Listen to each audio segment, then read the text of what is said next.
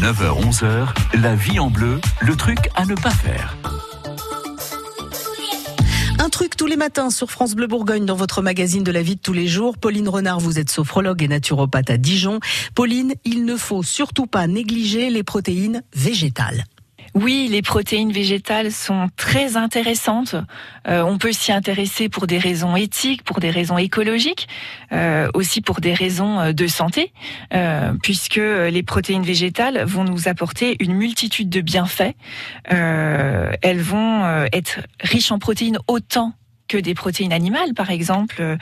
Euh, dans du soja, vous avez trente-cinq grammes de protéines euh, au cent grammes. Dans un morceau de viande, vous retrouvez vingt-cinq grammes de protéines environ.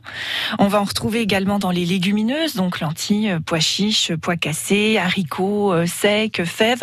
On en retrouve dans les algues également. Euh, les algues qu'on peut utiliser euh, fraîches euh, ou séchées. C'est on un ose, bon apport en protéines. Moins, on n'y connaît pas grand-chose finalement en algues. Il y a vraiment les, les adeptes qui s'en servent régulièrement. Peut-être ceux qui font aussi de la cuisine japonaise. Oui, on peut faire des soupes effectivement euh, à, en cuisine japonaise avec les algues, mais pas que. On peut euh, acheter des algues séchées, les saupoudrer sur des salades. On peut réaliser des tartares d'algues avec euh, des algues, un petit peu de citron, un petit peu d'échalote et d'huile d'olive, qui euh, va pouvoir se tartiner après euh, sur des toasts pour l'apéritif par exemple. Et on les trouve facilement ces algues ? Alors les algues vont se trouver euh, plus facilement en magasin biologique, ouais. euh, sous forme séchée ou sous forme fraîche. D'accord, donc on n'est pas obligé de prendre sa voiture et d'aller jusqu'au bord de la mer pour euh, aller faire sa cueillette. Oui, heureusement. On va aussi retrouver euh, des protéines végétales dans les graines. Par exemple, graines de courge, euh, graines de tournesol, euh, dans les graines oléagineuses comme les amandes.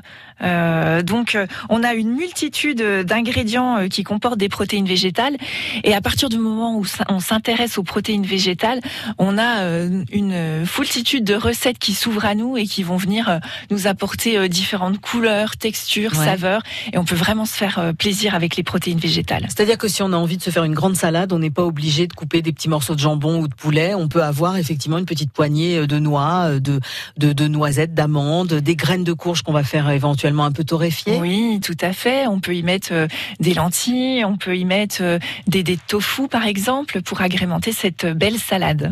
Et puis c'est aussi pas mal d'avoir une alimentation la plus variée possible. Les trucs à ne pas faire sont à retrouver sur francebleu point fr. France Bleu Bourgogne.